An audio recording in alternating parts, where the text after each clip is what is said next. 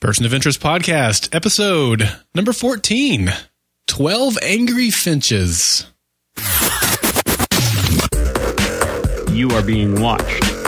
An artificial intelligence, a machine protected by government agencies and deadly assassins, is spying on you every hour of every day.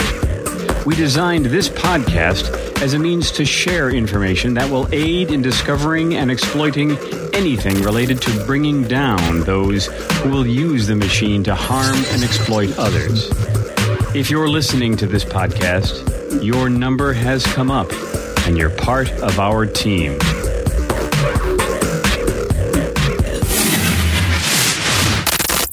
Welcome back to the uh, Person of Interest podcast, or if this is your first time, welcome to the Person of Interest podcast. I am Daryl, and I am most likely the fungus of this podcast. No, no. Well, it can't be you. That only leaves me. well, I'm I'm Doug. Just in case you're wondering, and I, in case this is your first time, and I have been avoiding mayonnaise since as far back as I can remember. Thank you. Uh, where's your Thanks for- where's your rim shot? Oh no, I just that's that's just fact. It's just the facts, oh. man. Oh, there's no We're glad to have you here, folks. Wow, we got a chat room full of people, and we have you listening to us. Thanks for showing up as we cover the Person of Interest Season 4, Episode 14 episode, I mm-hmm. guess, which originally aired on February 10th, 2015, entitled Guilty. Yeah. I although I I kind of like 12 angry finches that we that we titled our episode. I, I'll have to admit when I was watching it, I mean right out of the gate as soon as they get um, into the deliberation room, it made me want to go and watch 12 angry men. But during the scene, I'm, I'm getting a little ahead of myself here, uh, maybe a lot ahead. But during the scene when they were like coaching Finch on what to do, I mean, I was like, they're going to ask for the code red, aren't they? They're going to try to get the code red. So it made me want to go watch uh, uh, A Few Good Men. So lots of good, I think, wait, the, feels. wait, wait, you wait, know? wait, wait, wait, wait. What does Mountain Dew have to do with this? I see what you did. I, I am an expert on Mountain Dew, and I don't, didn't see any code red in this show. I see. Well, that's because I didn't ask for the code red. Yes. well, all right. Let's bring it back. I'm sorry, I got us way ahead there. Uh, before You we, can't handle the code red. I know. Hopefully, they can handle the fact that this is a listener supported podcast. We love and appreciate uh, your support, uh, whether that is just listening to us or whether that is in some other way. Um, if you want to be a part of what we're doing on Patreon, we invite you to do that. Patreon is a way where you can financially support what we do here at Golden Spiral Media. Get some cool stuff in return, like some exclusive podcasts. There's a chance to join us for this episode or this podcast, rather, or any of the other podcasts that we do. There's some t-shirts and mugs and all kinds of other stuff that, that are available to you. Uh, so thank you to all of those who are uh, Patreon supporters. We got Peter who joined us on Patreon just today, in fact. So don't know if he listens to this podcast or not, but if you do, Peter, thank you. What we want to do though is uh, play a little clip from one of our other Patreon supporters, and this is Jeff Gentry. You guys may know him. He's uh, he calls in a lot to stuff I learned yesterday and uh, Arrow Squad and a few other things. So here's Jeff. So, for the month of February, we're taking a look at some one on one conversations we recently had with some of our Patreon supporters and trying to get to know them a little bit better and what they like about Golden Spiral Media. So, here's a bit of a conversation that Brian recently had with Jeff Gentry, X Force 11. All right, so so what's your favorite GSM podcast? Well, see, that's a hard thing because that's like asking because it's about the people. So that's Yeah, good point. That's the hard part. Although I will say it's Arrow Squad because the community around Arrow Squad is really great. But the, you know, the cool thing is, I just uh, started listening to stuff I learned yesterday. Uh, just started getting in touch with those people and that group, and that's been a fun thing to add because it's just totally different from a genre TV podcast. So it's been a lot of fun. Nice. But besides uh, Arrow Squad and stuff I learned yesterday, what other other favorites do you have on GSM? I mean, Arrow Squad, Central City Underground, stuff I learned yesterday, and Triple Cast. I listen to all of those. I try to get to um, Gotham un- Undercover, and I try to get to uh, The Devil You Know, too. You know, he named off a lot of podcasts in there. This podcast was not one of them, and yet we played his promo anyway because that's how much we appreciate our Patreon supporters, and how, that's how much we like Jeff. That's how we roll. That's right. All right. Well, thank you again, Jeff. If you want to uh, find out more information about how you can support us on Patreon, just go to goldenspiralmedia.com slash Patreon. That's P-A-T-R-E-O-N.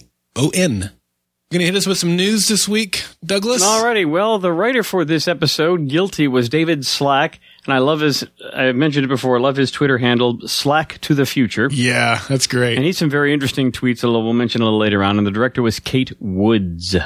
Okay, some news. I got more than just uh, ratings here.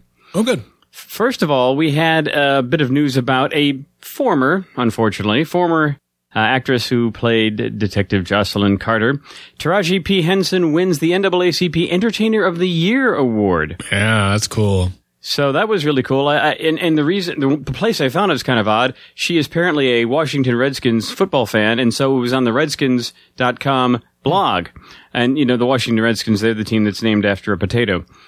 Um, so anyway, she got this wonderful, um, hang in there.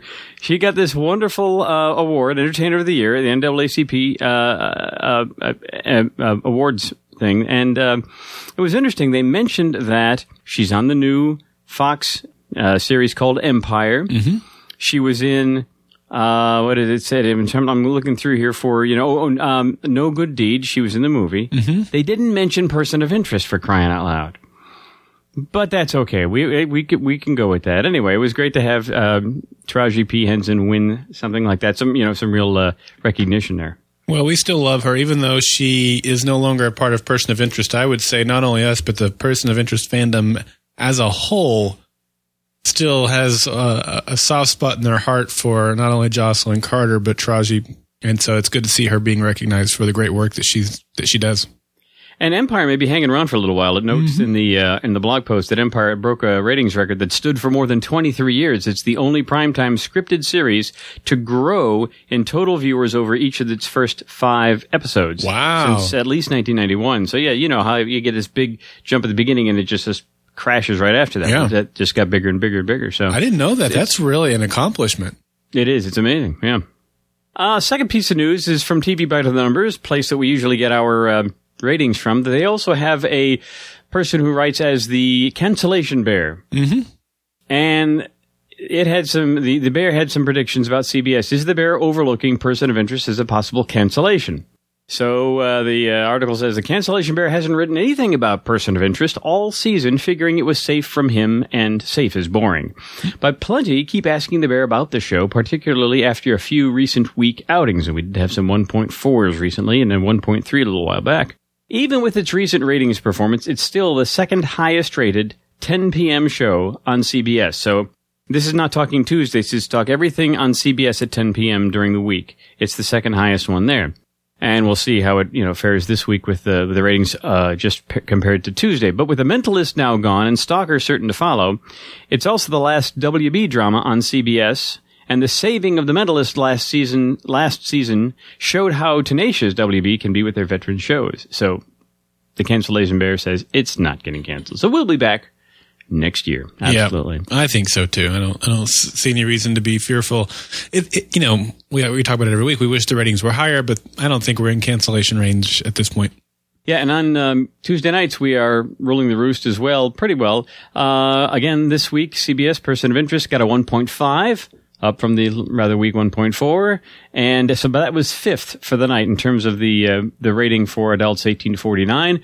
We had 9.41 million viewers, which was third for the night, and again third behind the two lead-ins, NCIS and NCIS New, New Orleans. So. Um, but every you know, so everything else uh, was was behind us mm. and them, so and they won their time slot both in rating and in viewers. So yes, uh, yes, and with viewers pretty handily. Yeah. yeah, exactly. Yeah, so good stuff for for sure. I mean, not as high as it has been in the past, but again, good stuff still. Good to have. All right. Well, what do you say we move into our ratings for this week? Speaking uh, of ratings, yeah, what did you give it?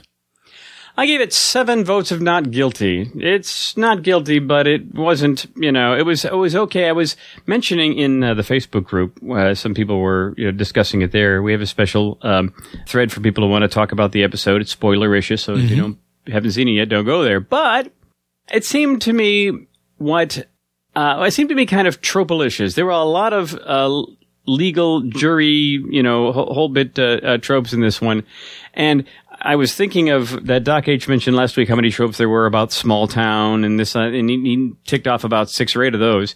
Um, I thought this week was was kind of that way too. It was a good, it was a a good episode for Person of Interest, but I think it was more a good first season episode than it was a fourth season one. So that's why I gave it a seven. You know, it's funny you mentioned that. There was something about this episode that I liked, and I couldn't quite put my finger on it. And, and I gave it an eight. And then after I gave it an eight, I'm like, hmm, you gave it a 7.5 last week. Did you really like this episode better than last week? And I, I thought, yeah, yeah, I did. I mean, it was kind of weird. It had no Shaw again, which that wasn't surprising.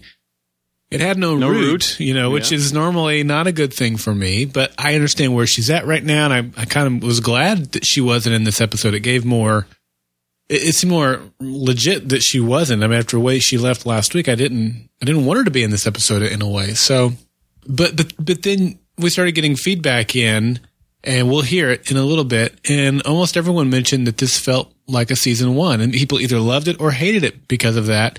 You just mentioned it. I think that's kind of why I liked it. It reminded me of, of some of the first things I loved about Person of Interest. Not that I want to see that every week, but I didn't. I did certainly enjoy it. I like some of the dialogue. We'll talk about that. So I gave it eight Morse code messages. Alrighty. And uh, Andrew B gave it eight passports. We'll uh, be reading his um, his feedback a little later, but in that he says eight passports. There you are. And then over on our Facebook group, we had some contributions. Vivek or Vivek, how would you pronounce that? Vivek, I think. Vivek, it is seven crazy confessions to get out of jury duty. and there are plenty of those. Yeah. Uh, Zachary gave it 10 laser flashes of Morse code. Now, this is interesting. When I saw that in, in the Facebook group, I was thinking, now, we gave If Then Else, I believe, or I think it was that one or the one Yeah, after it. yeah. We gave it 10, nines and tens and seven. He was giving it like a, you know, six and whatnot. Worst we're episode giving ever. Seven, Yeah. yeah, we're giving six, sevens and eights. He's giving it 10. We clearly have different uh, standards here.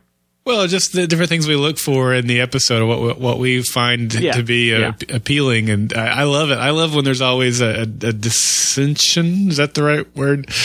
Someone who doesn't agree with the rest. So, anyway, thank you for that, Zachary. Andrew J gave it nine failed attempts of Finch trying to get out of jury duty. Oh, that's a nine, and that's not bad too. You know, way up there. So we have so we have people from all over the uh, spectrum, and from the chat room, not thirty seconds ago, well, a minute ago maybe, Yogabon gave it seven balconies to jump from. Very nice. No thanks. Yeah, Not yeah. jumping from that. All right. Well, let's get into our discussion on this week's episode. Before before the episode started, uh, somebody tweeted. And I was wa- I keep watching the. Uh, there's a hashtag person of interest, and I keep a little. Uh, I've got uh, a little thing that showed me just that search term. And somebody tweeted, "I hope this episode is a little more lighthearted after the soul soul crushing past few weeks." and it was kind of. It was a little less, you know, intense. and was. Uh, David Slack, who was the writer of uh, you know, Slack to the Future, he said the, this episode. He, he wrote this. He said this episode was also a fun return to my Law and Order roots, but of course with a person of interest twist. Hmm. Well, it was great to see. We didn't have Root, as we mentioned, we didn't have Shaw. And so they did a great job of still f- filling in those, not those roles, but, but the, the space that was made available in the episode for other characters with another strong female character that we all love. And, and that is the Zoe character. And even though I knew she was going to be in the episode when she made her appearance, it was, it was, I mean, because she just kind of popped in. I was like, yes, there she is. All right. and I think maybe that's another reason why why I, I, I liked it because it's I missed her. I didn't know. I didn't realize how much I missed her until you see her interacting on screen with these guys, and it's like, yeah, they've they've got a good vibe. There's good chemistry between all those characters. I, I thought it rather ominous in the beginning where Finch and Reese are talking, and they're they're you know again this is this brings in the whole feel of the first season where they mention it specifically. You know, it's just you and I again kind of uh, situation there, and, Yeah. and they they don't want to bring uh, anybody else in because of the the uh, the danger there is to it. But they mention the backlog of numbers and people who are either dead now or perpetrators who are arrested for killing them. You know, so th- you know this gives you a. I, I, I, I liked that particular aspect of it because it shows you that there are consequences for ignoring whatever the reason me is, whether it's good or not, ignoring the machine's, uh, uh, you know, uh, predictions here. It's going to happen and we've got to do something about it. And so we have a sense of urgency now. We can't just say, look, we really have to deal with this whole Samaritan emerging threat. Well, but you've got people dying, you know, and you know who they are, you know, or you know that they're going to do it. Wow, that's that's a moral uh, uh, conundrum I would not want to be in. Yeah, and we talked at the end of our discussion last week about the words that Fusco said about you know the the cost of being a hero or the burden of being a hero, whatever his his verbiage there was, and there was deep meaning to that. I mean, like I said last week, that's the the burden that our our band of heroes feels all the time. No one even knows when they pass them on the on the street to thank them for the work that they do. And here we have at the beginning of this episode a little glimpse as to what happens when our boys can't do their job. And it was uh it was it was nice. I mean, in in that sense, I mean not nice that these people died or or you know evil took place, but you know what I mean. Yep, I do. We're with you. Good. I thought it was great with um, th- at the very beginning with Finch trying to get out of jury duty and all the different ways he tried to do it. Mm-hmm. And uh, one, no, one of them is uh, trying to hack the computer and change him to you know you know dismissed or something like that. And you can see, wait a minute, that didn't work. The machine's you know back there trying to nope nope nope nope. And then the bailiff comes in and says, so and so and so, Finch. Your numbers come up. Yes. oh man, that's not the words you want to hear when you're on Team Machine. no, and you know in the writers' room they they were just waiting to to put that line in there. I, I laughed out loud when they when they said Finch your numbers up because obviously as fans of the show we we appreciate that that particular line. Were you were you did you pick up on the fact that he tried to switch his uh, you know he tried to hack in and change his status and it wouldn't let him or did you think oh he just got in a hurry and fumbled it up? What was your thought when that happened? No, I, I- I figured it was the I figured it was a machine. Yeah, I did. I did. Too, I did too. I just uh, and then you know the the song "You Can't Touch This" when the ringtone. That's not my ringtone. You know it. It could have been worse, my that- friend. That freaked me out. That that no, that was a good one. I wasn't like what, but I didn't realize. Oh, oh, oh the machine. Yeah. Yeah, yeah. It could have been like some Spice Girls or Britney. I don't know. I don't know. Some. Uh, so it, it could have been worse than you can't touch Yeah. this. That guy got off lucky. That's what I'm saying. The machine, if nothing, has some. You know, has some. It, it's not. It's not cruel. It's not cruel. So yeah, all that happens, and then we have yeah. So he goes off, and we finally get Finch in there, right next to, as it turns out, Nina Sharp. Uh, a- Emma Blake. Oh, wrong show. Rats. don't have the I don't have the fringe theme song here. Dun, dun, though. I will say that was the one of the best themes I, I've heard in a long time. The Fringe theme song. I love it. JJ wrote that. Oh, did he Yeah. Himself? I I I, I that was this. It was fantastic. I Mm-hmm. lo- I loved that theme. And I like I like the theme of person. It's not a uh, uh, you know hum hum you ditty as you go along there, uh, a person of interest, but it's a great intro to the show. But uh, but the the the fringe. Anyway, go ahead. Um, so yes, we have our person of interest. Now I was I was surprised that well, first of all, you got a guy in the corner talking to himself. You got to wonder. Number one, is he nuts? Or Right. number two, is he talking to somebody? And number three, if he's talking to somebody, how should we, you know, make this kind of a, you know, we should. d- Wouldn't this set off some sort of detectors or something if he's coming in, or I don't mm-hmm. know? But you know, if there's no cell phones, then no earwigs either. Right. Yeah. And that happens a lot where our guys are talking to nothing. And you, there are times where it's like, someone needs to look at them like they're might be a little bit crazy. maybe, maybe this happens all the time in New York because there's so many people. There's bound to people be people that, that do talk to themselves for, for no apparent reason. You know, the higher the population, the more odds there are of that. but still, like when Finch is on the jury, you're right. And he's talking to himself. I'm like, can nobody else hear this? Shouldn't someone be looking at him going, shh, or something? Oh well. Mr. Reese, Mr. Reese. What's he talking about over there? I don't know. Something about Reese's cups or something. Yeah. Yeah. Uh, yeah, we and we get you know kind of right into this with um, Emma. Uh, you know, gets she has a second cell phone. This is before I get yeah. There was, I'm trying to remember the uh, before you know be- being able to get kicked off for doing something like that. But she's you know texting somebody that I don't want to do this and whatnot. I can't go through with it.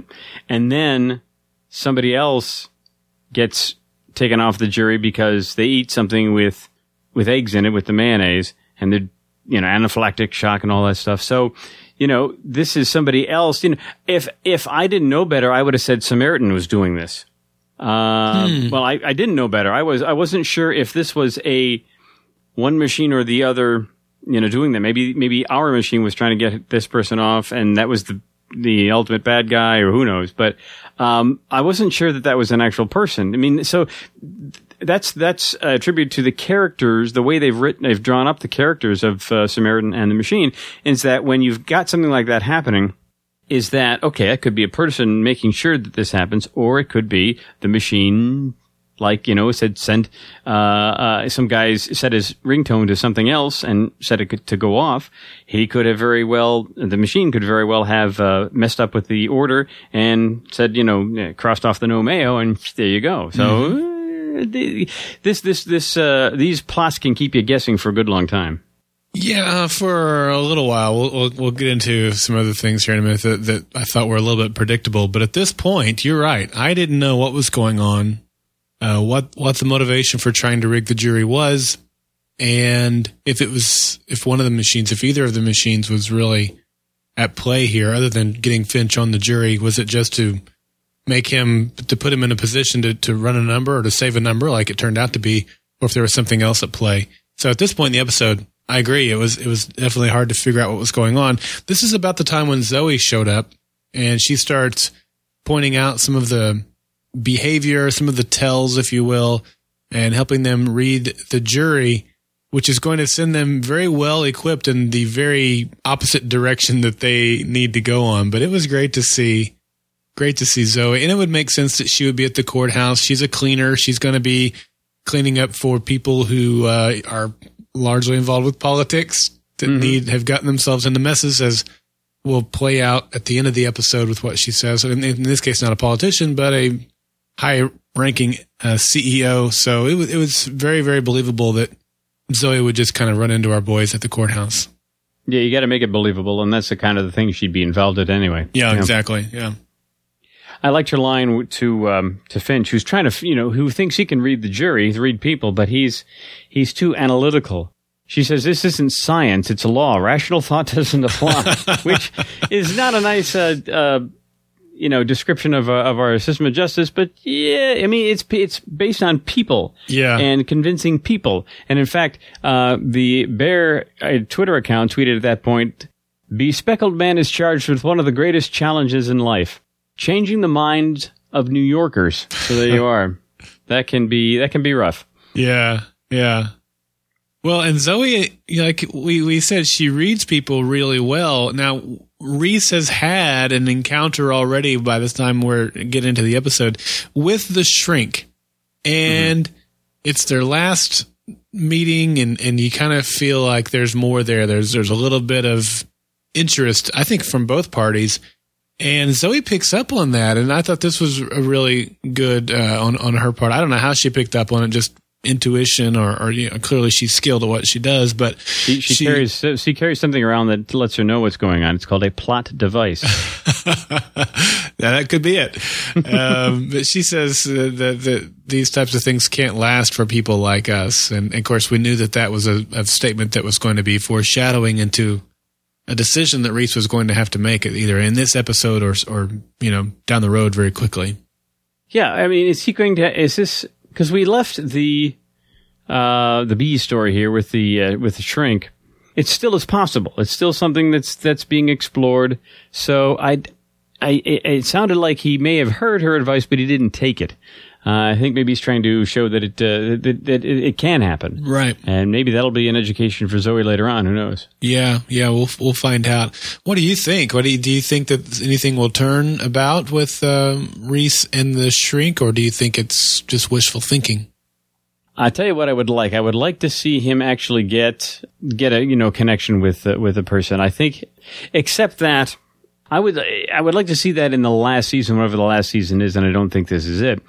Uh, I don't think that. I think that would make him more vulnerable you know when you when you have relationships like that and connections as we've seen with you know what's happened to Shaw that it, it, it you start to lose your focus you focus solely on that that one person and that uh, the issues going on there and you miss the bigger picture i think it's you know depending on the relationship i think it's a uh, a rational thing a good thing to focus on a person and their their uh, their welfare and that sort of thing but it doesn't for for this kind of team where they live, eat, and breathe, you know, the machine and the numbers and all that. It can, you know, have a problem, and so I, I don't know how they would really nicely make this uh, make, create that relationship and not have it affect the rest of the. Um, uh, the rest of the team, the rest of the uh, the, the, the, plots, the you know, the each uh, saving the person of the week. It would be it would be a little tougher to have to deal with each week. Yeah, yeah, you know the the concern I would have is that you know um, what's Carrie Preston's character's name? Uh, yeah, mm-hmm. yeah. Um, she, you know, she hasn't. We haven't seen her this season. The last time we saw her, she was being taken overseas for protection. But that's that's the thing, right? Because mm-hmm, mm-hmm. she was in such danger. So if if Reese were to get a love interest, then you would think that that would immediately put her in some sort of danger. He needs to be mindful of that. And is is is he being incredibly irresponsible if he does pursue something? And I would say yes. So I think that's something he he needs to be cognizant of. But I do like what you said at the end of the series. Remember at the beginning of the series. He had lost his love, and there was there was a, there was a story there, and and that, that tied in with everything. So it would be kind of a nice bookend to his character. But for right now, I'm hoping nothing comes of this, and I certainly hope that she's not a plant by Samaritan. But I think no, that's a possibility. That, I, I, was thinking of that too, and I was like, yeah. no, no, no, no, no, no, no, no, please. well, I think that's a possibility. I think I think anything's a possibility. Anytime someone comes into our team, you have to be suspicious of that. Yeah, we'll see. Yeah, that's true. Yeah. Okay, sorry. Be, that that was be, kind of the B story. I kind of no, that's good. That's good because it really does. It, it, it relates back to because Zoe wasn't really part of the B story, but she refers to it. So right, right, it's, right. It's something that that is going on in the background from uh, with with all of this. Yeah, yeah. Um. Well, yeah. With Emma being the the chair of the uh, jury, there that was the little uh, the voting thing was really nice. You know, uh, all, they're they're practicing, and this is one little twist here. They were pushing and pushing and thinking that the that Emma was going to try to get uh, the fellow off, Chad off from killing his um, from the uh, uh, the acu- accusation of killing his wife, but. Uh-huh uh, as it turns out, she started. Oh yeah, sure, guilty. Um, when when when Harold uh, suggests that, I was like, huh? You know, a, a nice little twist, a nice little twist. Like I said, up until up until this point, and, and even a little bit after, it was kind of a standard for me, at least. They're kind of a standard jury you know jury TV show, jury episode, all yeah. the, the, the tropes that that in, involves. This was a nice little twist, but I, it wasn't enough really to to to save it for me here. Did you, I mean, was it something that you anticipated? I, I certainly didn't. I did not anticipate the complete reversal, and I, I, I don't know why. Maybe I should have, but I, I was going for it too. That that uh, Emma was was going to be trying to get him off. They had trained, uh, trained, uh, um, prepared Finch to to turn the tables to make him look guilty. So I was surprised when she went the same way, and I it was wonderful because now Finch is scrambling, going, "Oh crap! I just laid out a compelling case to do the opposite of what I should have done." Now he's all the all the prep work that Zoe and Reese had done with him is out the door, and he's on his own. Which we've seen he's got some pretty good wits. He he can uh, think on his feet. You know, we I think back to earlier this season when they're met on the uh, street corner by the arms dealer, and he thought on his feet and came up with uh, played played the part really well. So we've yes, seen him do some things in, in the past before where he's got to think on his feet, and he did it. He did a great job. Uh, so it was, but I, I thought it made the episode more enjoyable that, that all their prep work was for naught. And and it was uh, again another one of the tropes was the fact that you've got this evil corporation that's uh, creating something that's going to kill people for miles. Um, these 5K cell towers that could microwave them where they stand, and people are getting sick at the company because of not because of the person who's pushing them, but because of the actual stuff that they've installed to try it out. And so yeah, um, it just seemed a little prepackaged and maybe it needed to be that. I wasn't sure, but but I said it, it seemed kind of uh, kind of a standard. Uh, this is you know it's it's a big corporation, therefore it must be bad.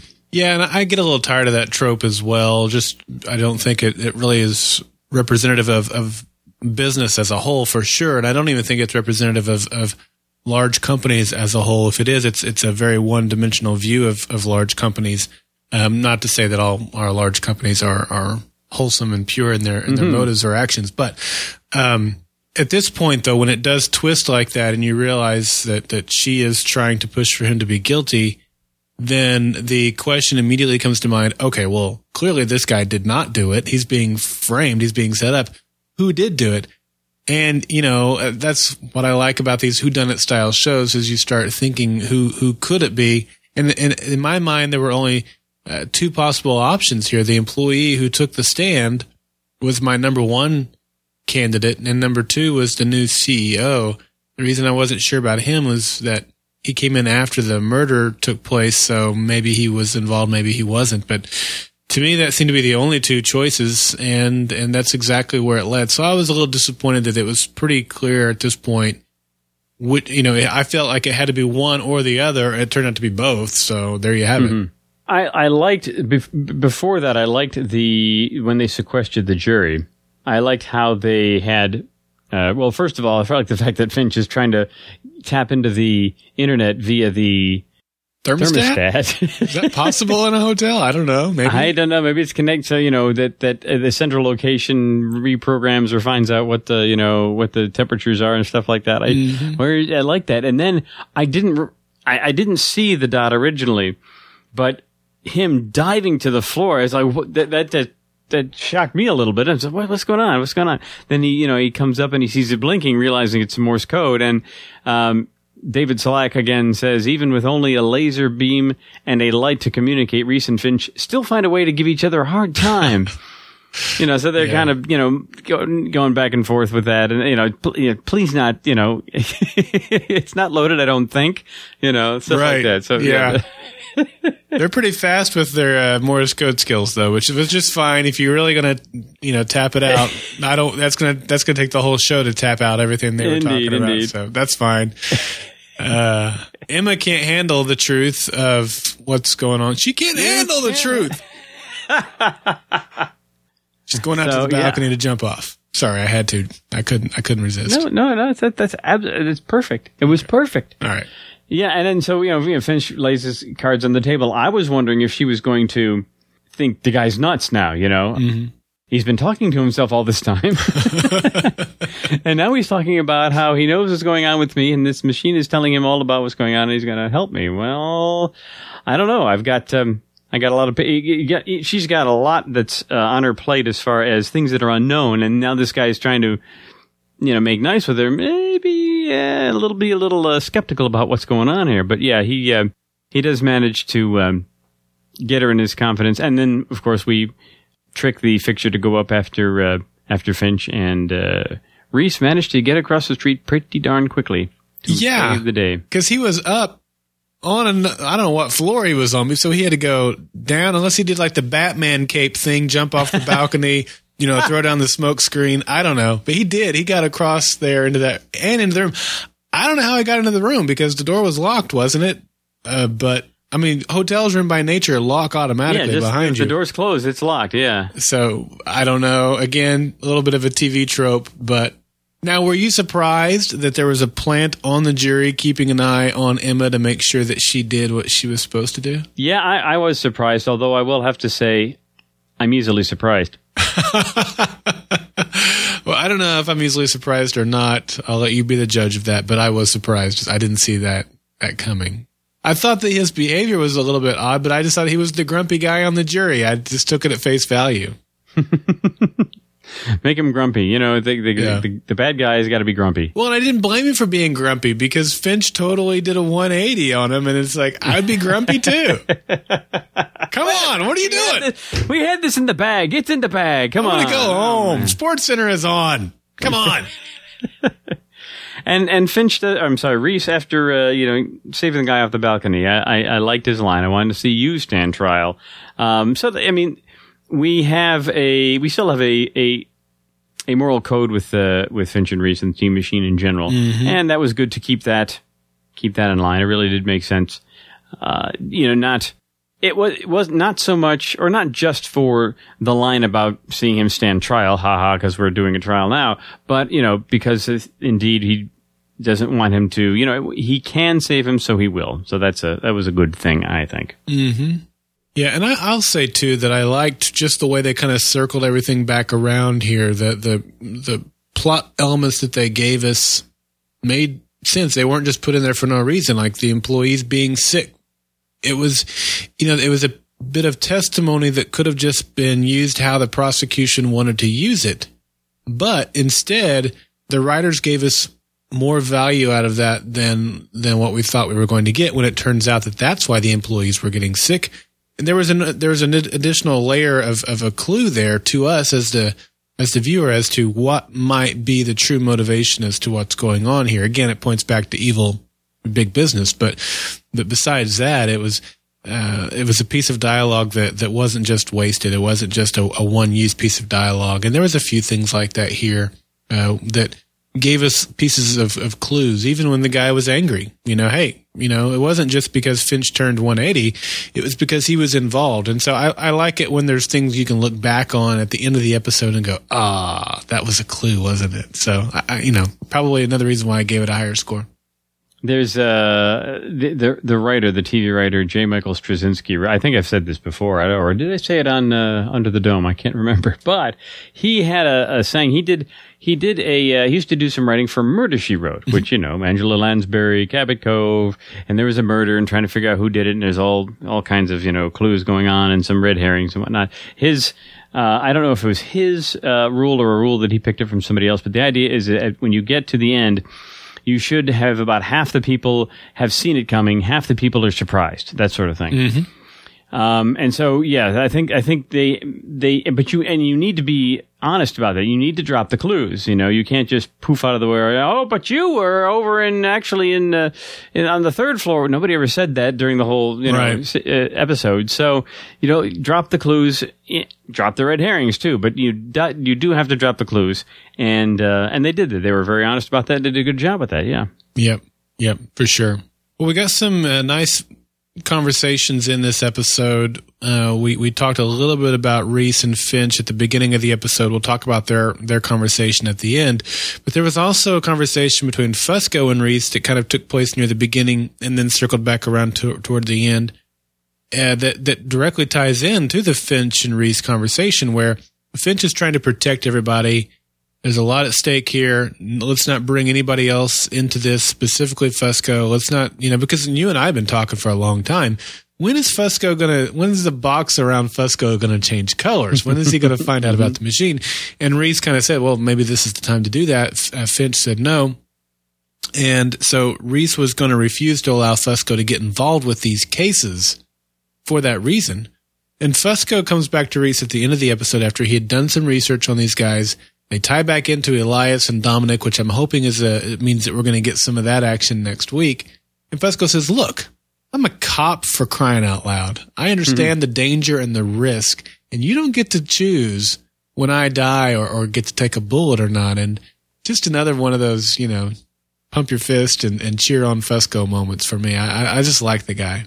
you know, and, and it's where he's kind of breaking out of his uh, mold, the, the prototype comedic, uh, you know, per, uh, character. You know, he he's got the funny nicknames he gives people. He's got some really good funny lines, but you, there's still a guy behind there. We've seen a lot of that. Uh, you know, he really hasn't been. It isn't like these these lines about you know these these serious lines are coming out of left field out of nowhere we don't we don't see them very often we do and uh, so i liked yeah we've we've put fusco uh, it made him a real guy. Now, what I was thinking when he said that, or, or when actually when Finch and Reese were talking about going it alone and not involving Fusco, if you think about it, Fusco has been involved from the beginning. Now, it was uh, he, he wasn't doing it willingly. You know, they kind of had something over him and they uh, they used that to get him to do what they needed to. Hey, can you look this up? Can you check these plays? Can you do it? So he, when you when it comes right down to it, it was never just Finch and Reese.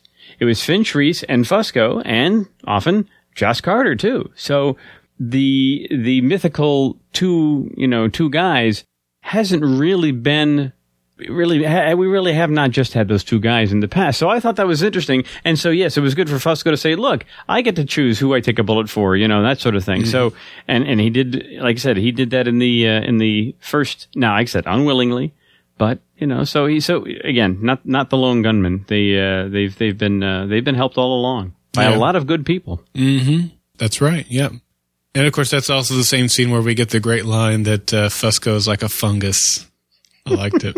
you just can't get him off. Can't get rid of him. You got to call in a special group of people to get rid of him. and you may have to close off shop, you know, totally quarantine the area for a while to do it. and, and, actually, you know, um, you know, I was saying about it was never really the, just those two solely. Uh-huh.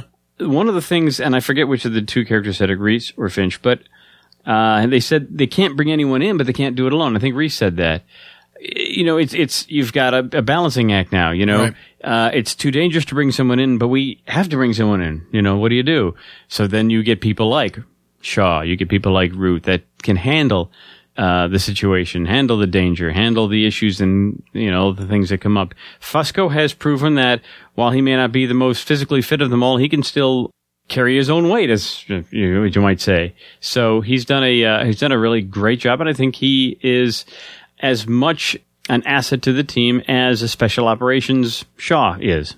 I did think it was a little bit weird though when uh, Reese said that, you know, we can't do it alone.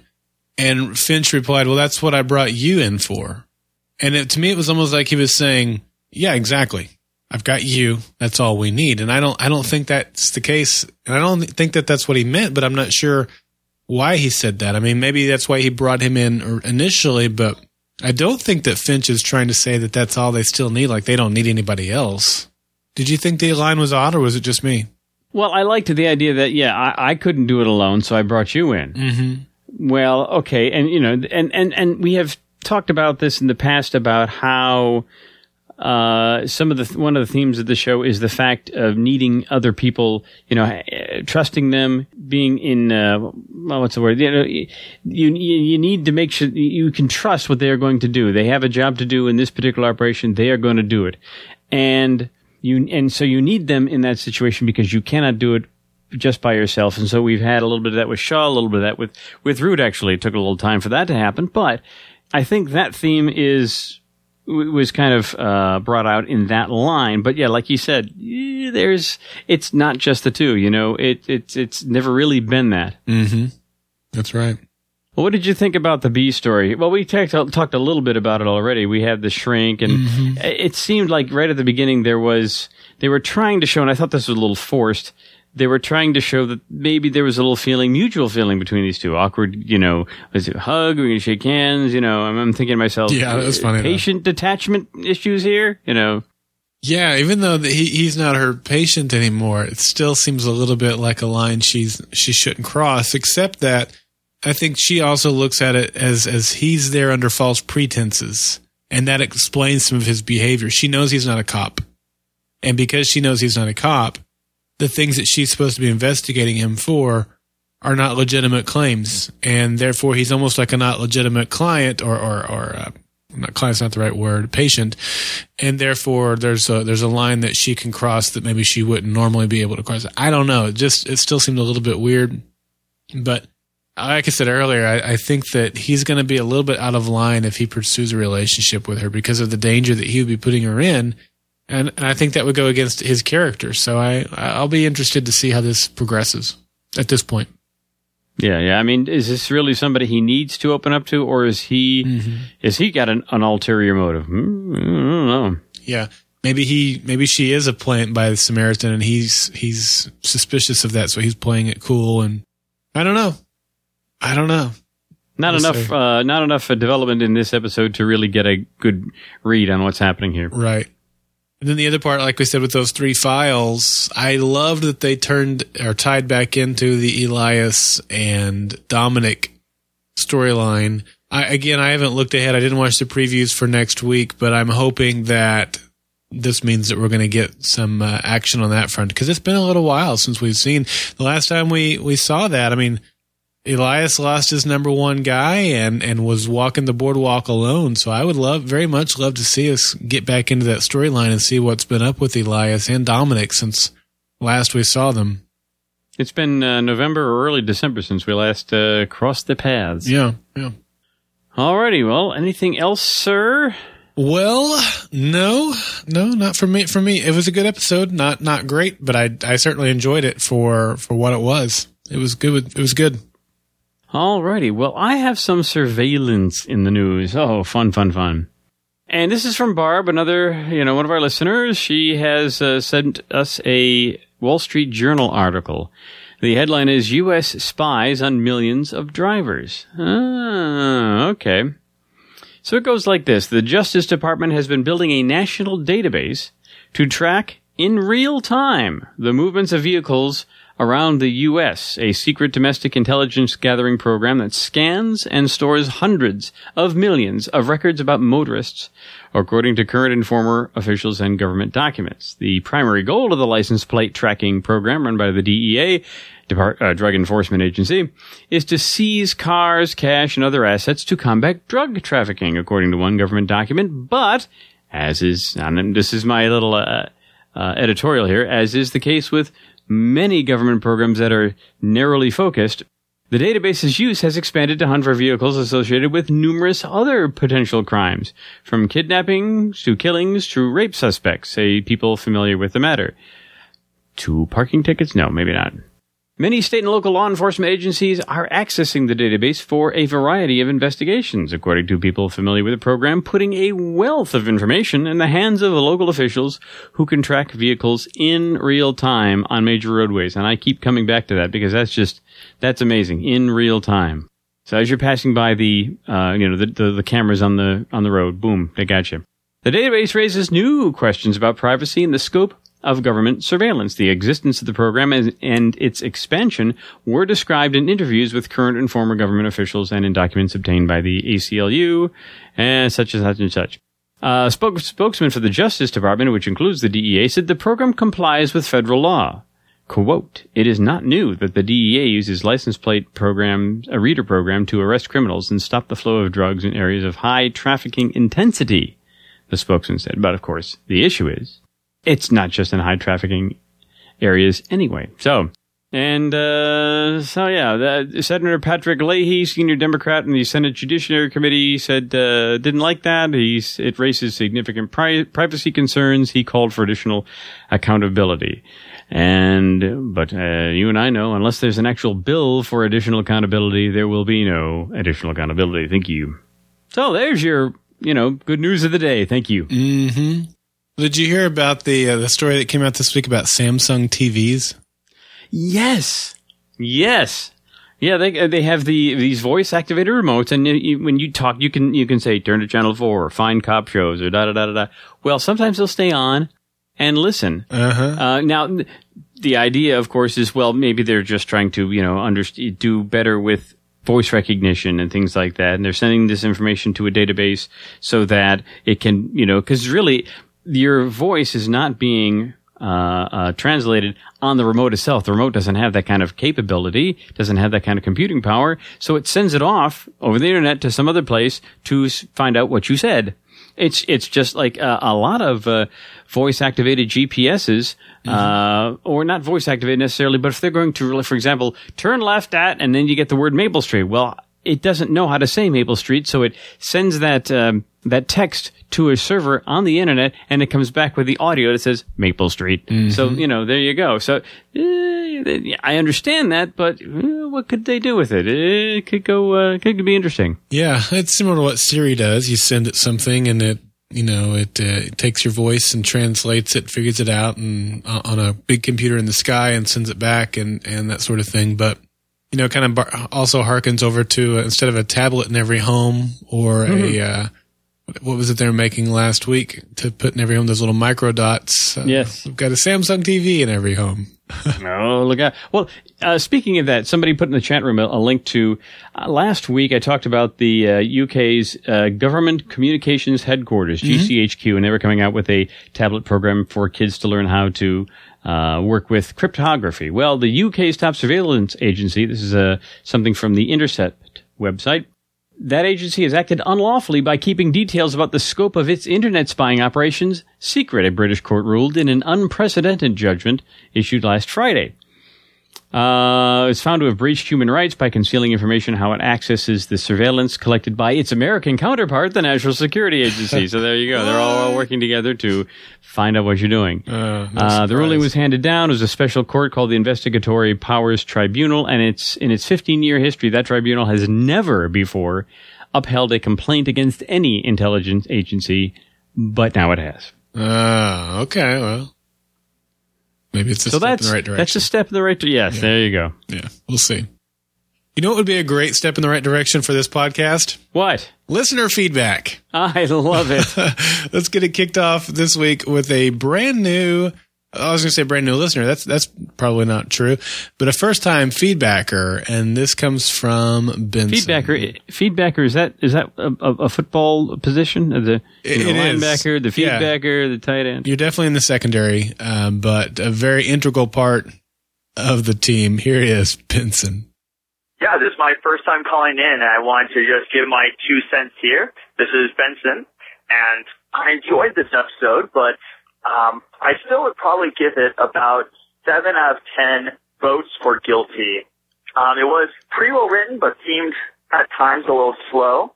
Uh, one thing I really liked about it, as I'm sure everyone noticed, was the fact that it seemed very much like a season one type of episode. Not just the format of it, but also the fact that pretty much all the characters, Fusco, Reese, Finch, as well as Zoe and the mention of Elias, all were very older characters who, you know, some of them have been here. Pretty much all of them have been there since season one, I believe. Um, and it's really refreshing. I love seeing Zoe again. It was almost enough to make it forgivable for them to not put Root in this episode. Um, hope that's all right with you guys that she wasn't in there.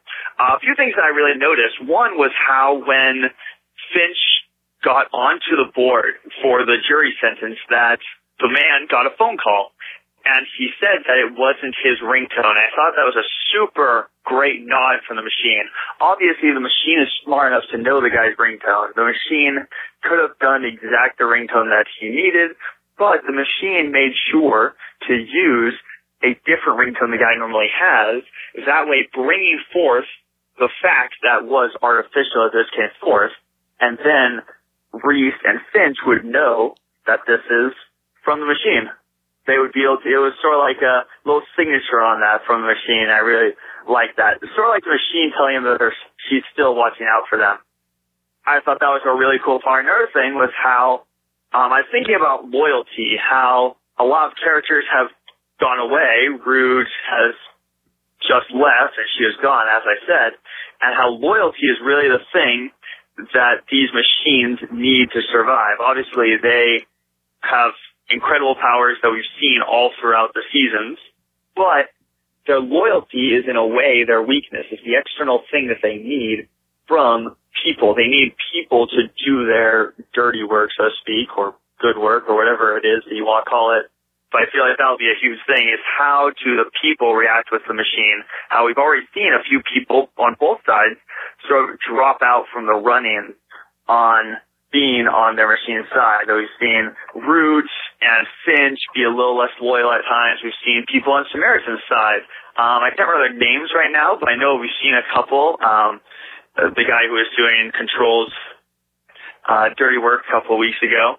Um, and another thing that's sort of following up from that is how this was a very Samaritan-less episode that, you know, we've become very used to Samaritan being the forefront of the episode and how that is really the focus of everything that we're going over.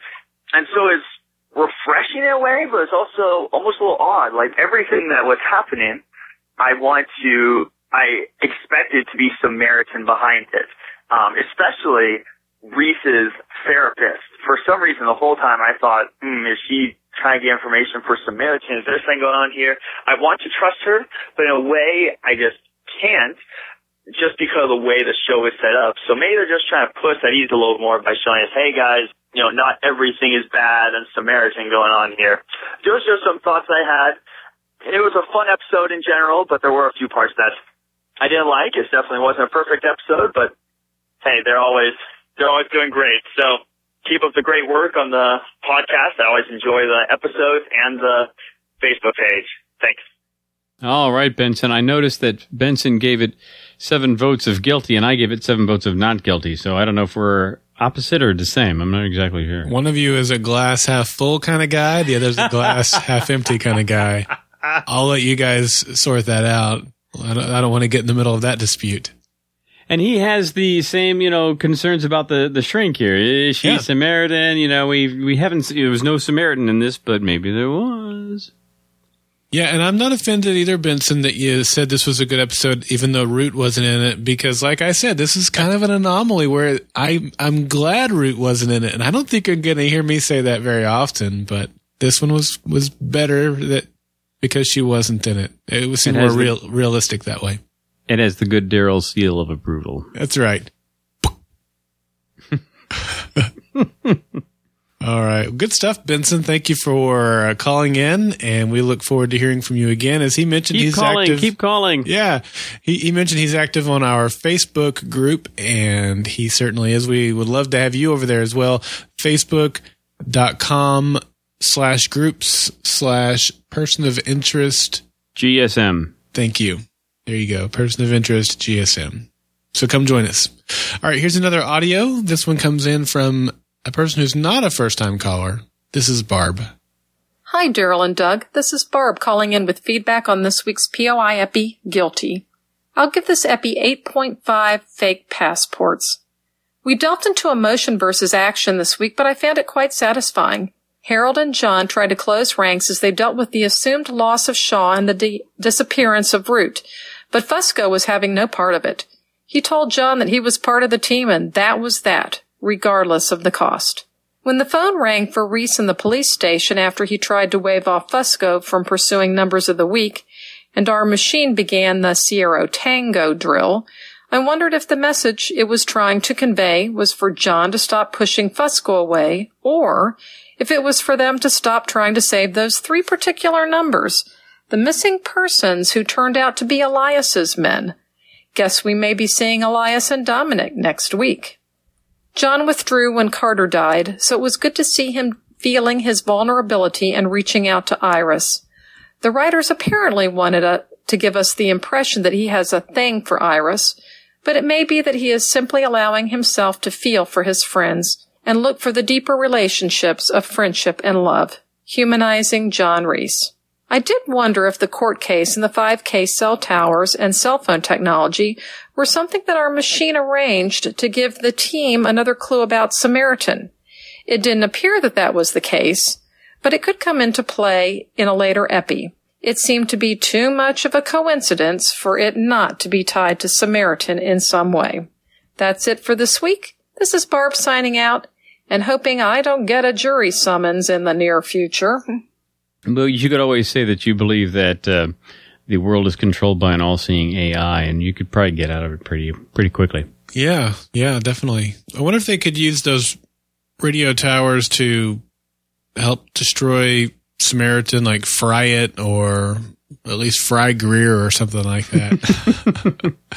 if nothing else, could get your hot pocket done a little bit quicker. Yeah, in your pocket. Oh Yeah. man, Hot pocket. you're enjoying that. Diarrhea pocket. All right, let's uh, move on to the next feedbacker. This is Jess. Hey, Daryl and Doug. This is Jess in Atlanta sending in feedback on this week's Person of Interest. I give this episode nine Throwback Thursdays. I really enjoyed the season one feel of this episode. It was great to get back to our core characters and have the more traditional POI type of mission. We even got a little on Reese's backstory. As a note on last week, I've never been so excited to be wrong. Shaw is alive. I was wondering if maybe they hadn't captured her, but I half thought it might have been Grice that had saved her from Martine. But I'm sure Greer has some big plans for her. Perhaps he's even going to persuade, quote unquote, persuade her coercively to become a double agent maybe report back on Team Machine. That could be an interesting twist. I also love the underlying storylines with Dominic and Elias. I really think that this season's end is going to see one of them win. Personally, I'm voting for Elias. There's just something about his cold, calculating demeanor that I really love. Not that Minnie is warm and fuzzy, but I do love a good villain, and Elias fits that bill. So on that note, I kind of think everything might all be connected in a way. I mean, it's Elias slash Team Machine slash The Machine, and that's all against Dominic slash Decima slash Samaritan. So they're separate storylines, but they all have the same themes underlying. So until next time, I'll be avoiding jury duty with Nina Sharp. And Barb, apparently. the three of them hiding out, looking for a doorway to another universe that doesn't require jury duty. with little kids that are bald. Yeah, exactly. I loved it. Nine Throwback Thursdays. Well, it's it's done Tuesday, but you know, Yeah. I like that was that was very clever. It was clever. Well, the, our podcast is on Thursday, so maybe that that still works. It's Throwback Thursday. Yeah. I, I, I agree with the uh, the idea that the theme here is trust, and it and it's it's across all the the layers here. Uh, Team Machine and Decima, the machine itself and Samaritan, and uh, Dominic and Elias. That that is uh, not just trust, but you know, um, almost you know, family. At least from the Team Machine side of things, and I, and I don't know so much about the Sa- Samaritan side, but yeah, definitely. Uh, you know, we've got we've got these connections, these relationship here, and uh, relying on them as a family, as a as a trust group here. I I, I think that's uh, because you know that's the question: who can you trust when this machine can see everything and predict things? Yeah, exactly. And it will probably come down to the people, just as um, uh, um, Benson was saying earlier. We've already seen some people cross, you know, say I, I'm not, I'm not down with that, you know, or I'm having doubts about that. And it is, it's going to come down to the people. Both of these machines depend on people to execute their their will, if you will. So yeah, we'll see how it plays out. All right, we got some written stuff. Yeah, I would like to read Doc's. Well, I won't stop like you. it. You take it. Alrighty. Doc H. He comes in with question number one. Mildly optimistic, following writing disaster in previous episode. is is Reese really opening up to the NYPD shrink or playing her? Oh, So a little side thing here, you know, we've been thinking that maybe the shrink is on the Samaritan side. Maybe he's playing her and not, she playing him. He goes on, I think he's opening up. In the aftermath of Shaw's violent departure, not knowing her fate, Reese is trying to wrangle his feelings into a smaller corral. We know his history with covert partners, pre and post Finch. Maybe he's taking stock of his life. Remember, he was getting ready to walk away after Carter was schwacked. Hope I spelled, I pronounced that right. It took Fusco and a few dozen knuckle sandwiches to drag John back to the fray. Imagine what Reese would think if he had walked away and was now seeing the havoc that Samaritan was bringing to humanity. He would think that Finch had messed up with the machine and would likely return anyway to put Finch in his place. The moment with Finch and Reese having a meal at the end was cathartic, even nostalgic. Hey, Bubs, remember it was just the two of us? Those were the days, my friend. There's a song there, yeah. Question number two, fervently avoiding any critique about excessive theorizing, foreshadowing, or role modeling. A bigger question is not if Reese is interested in the shrink's professional services, but is she playing him? My instinct is that it's all too convenient for him to suddenly feel so comfortable that he is ready to spill his lucky charms into her waiting arms. uh, Doc, you've got a really uh, gift for the turn of a phrase. I think that she was sent down this path after him, or someone like him, hoping to make contact with a member of Team Machine.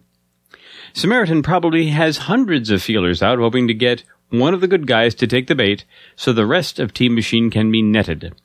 Once Reese starts jabbering, Samaritan and Greer will get the word, and the walls will collapse around John. It may well take a root plus Fusco equals shootout to declaw Greer's fembot and recover Reese. The clue to the shrink? Her claim, five generations of police background won't stand up to Finch's credibility and fact check. Hmm. Five generations, and it does go back a long way. Okay. Observation number one Samaritan playing mind games in Maple, New York, and with the public economic base as a whole. Maybe Reese is the next mind game victim now that the NYPD's finest shrink is in the mix. I can only imagine Shaw will get to play her share of Boggle. And all of this is only because Samaritan has decided that it wants to learn by toying with the little white mice in its global lab. hmm Observation number two, uh, Fusco's speech. Hang a lantern on that nugget of loyal stubbornosity.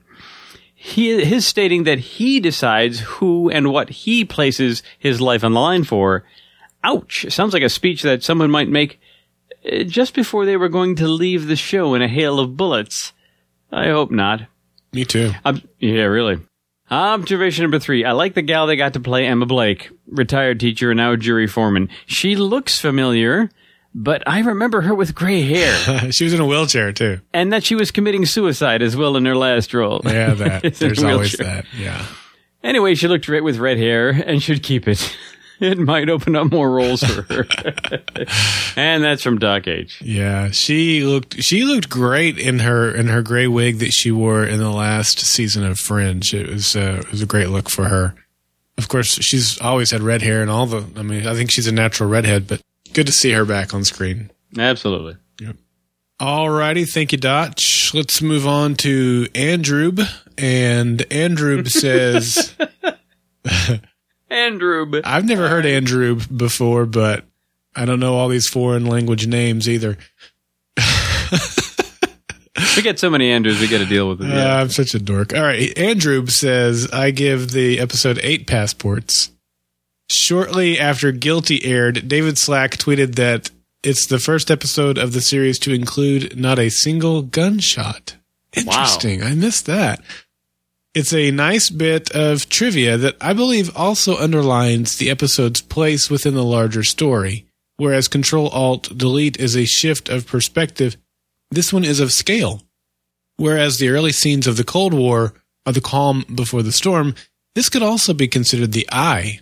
Ooh, I like that too, Andrew. Oh, yeah, yeah. It's an appropriate time to zoom in and focus on the core players.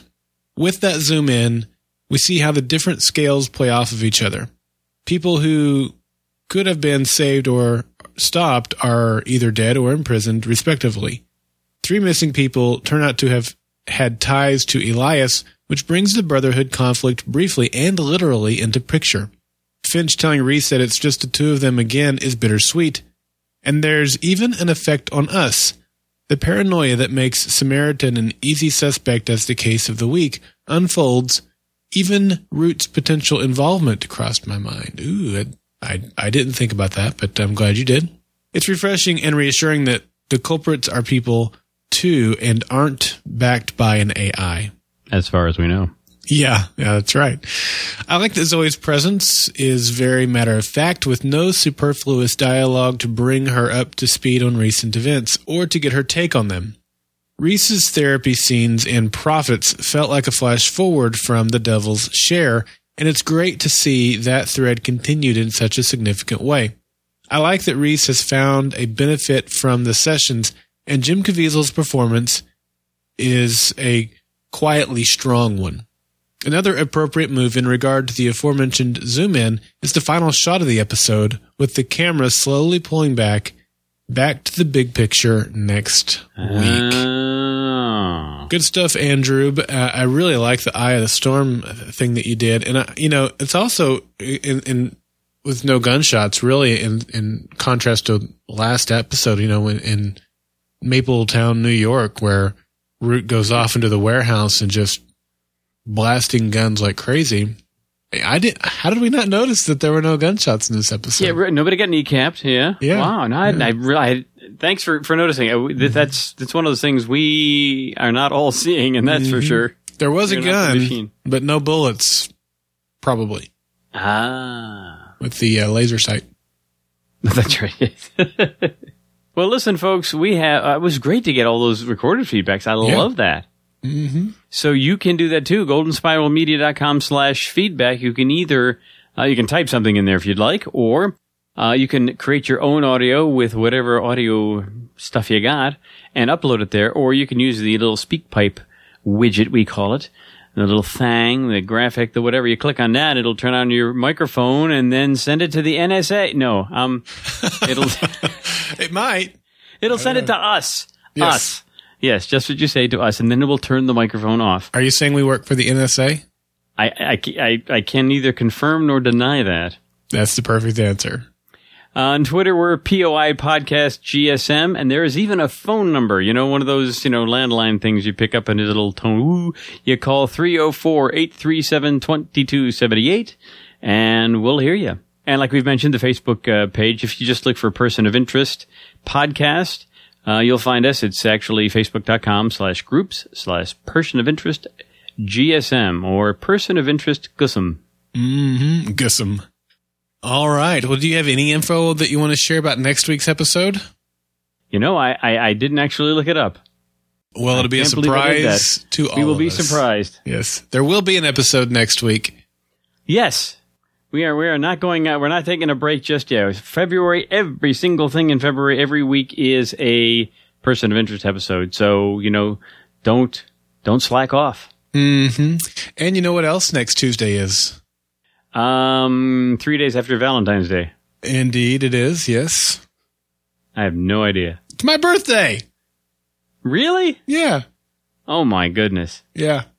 Guess how I'll old I'll be. Uh what, 28, 29? Sure, why not? Sure.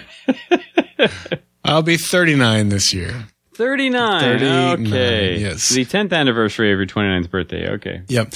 Next week is uh, as uh, titled Q and A. By the way, and Oh, we'll have some yeah, definitely have some Q&A. Q and A airs on uh, February seventeenth, two thousand fifteen. We'll be podcasting next Thursday night at eight o'clock Eastern. You can join us for that live broadcast at goldenspiralmedia.com slash live. We'd love to have you as part of our uh, live broadcast and chat room. So come join us over there again Thursday the nineteenth. As an alternate, you can go to goldenspiralmedia.com slash live. That'll work too. Thank you. Well, with that, I think we will uh, close up shop for this week. And I And not a moment too you. soon. Apparently not. No. Uh, thank you for tuning in. And until next time, I am Daryl, and uh, I'm going to go get a new laser sight so I can practice my Morse code skills. And I'm Doug saying if your number comes up, we hope there's a man in a suit watching over you with his mad hacking skills.